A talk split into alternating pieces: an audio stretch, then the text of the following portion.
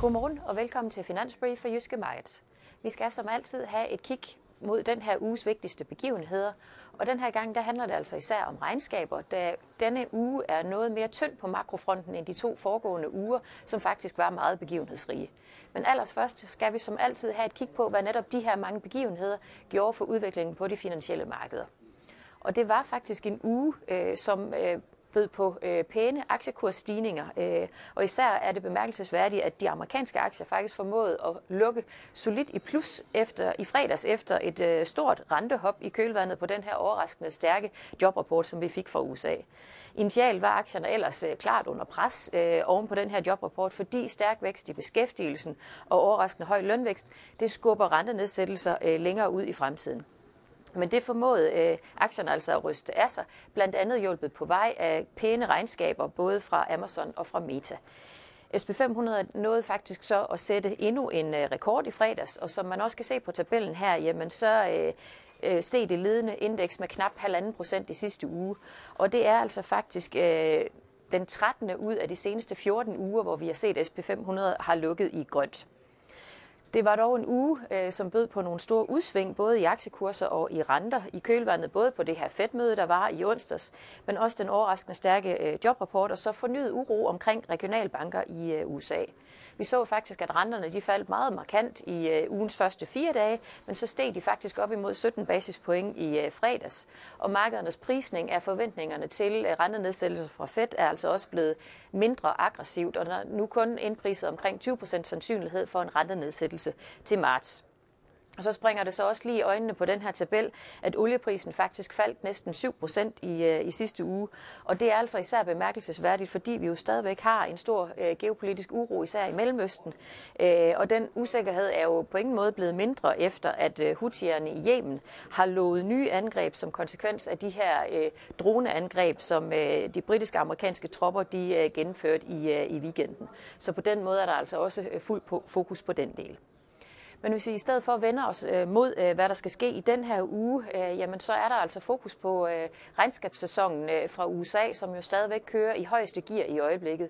Og vi er nu efterhånden halvvejs inde i den her øh, øh, regnskabssæson, og hvis ikke det var for de her store tech-selskaber, jamen øh, så ligner det altså en regnskabssæson, der sådan er øh, noget under øh, middel.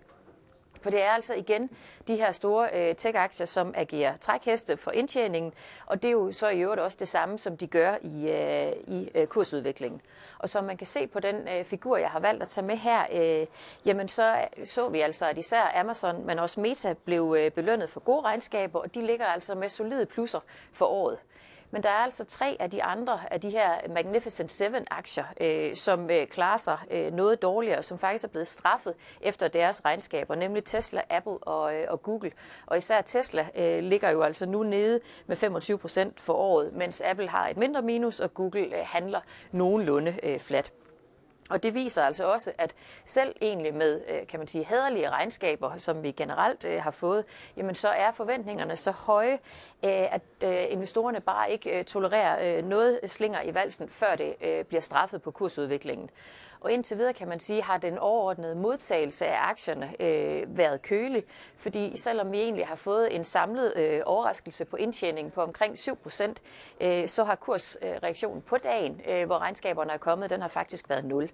Og det illustrerer jo altså, at investorerne heller ikke øh, måske er helt trygge ved, at øh, den her aktiekursfremgang er så snævert fordelt, øh, som, øh, som den er i øjeblikket. Det er altså få øh, selskaber, der trækker øh, udviklingen, og investorerne havde selvfølgelig gerne set, at det var blevet bredt noget mere øh, ud forventningerne, hvis vi kigger på øh, forventningerne for hele 2024, jamen så er de faldet her i, øh, igennem januar, men der er altså stadigvæk en forventning om en indtjeningsfremgang på omkring øh, 10 procent her i øh, 2024, og øh, det signalerer jo altså, at øh, analytikerne ikke er blevet sådan specielt øh, utrygge for, for væksten. Og der er vores holdning jo altså, at øh, det kan nok ikke helt øh, komme til at holde vand. Regnskabssæsonen den fortsætter øh, i fulde omdrejninger i den her uge, hvor vi blandt andet hører fra Walt Disney, vi hører fra Eli Lilly og fra Alibaba og en række andre øh, selskaber.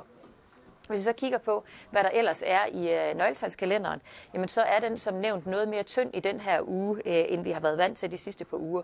I dag øh, holder vi øje med Feds øh, kvartalsvise udlånsundersøgelse for, for bankerne.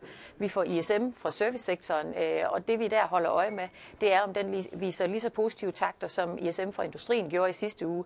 Vi tror ikke helt, øh, den kan leve op til det, men vi forventer altså stadigvæk en stigning i ISM fra servicesektoren.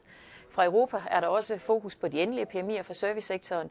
Vi får producentpriser fra, fra øvreområdet, og senere på ugen, så gælder det også øh, detailsalget. Men alt i alt, jamen, så er det altså øh, knap så vigtige nøgletal og begivenheder, som dem vi havde i, øh, i sidste uge. Og med de ord er vi nået til vejs ende for Finansbrief for i dag. Tak fordi du så med.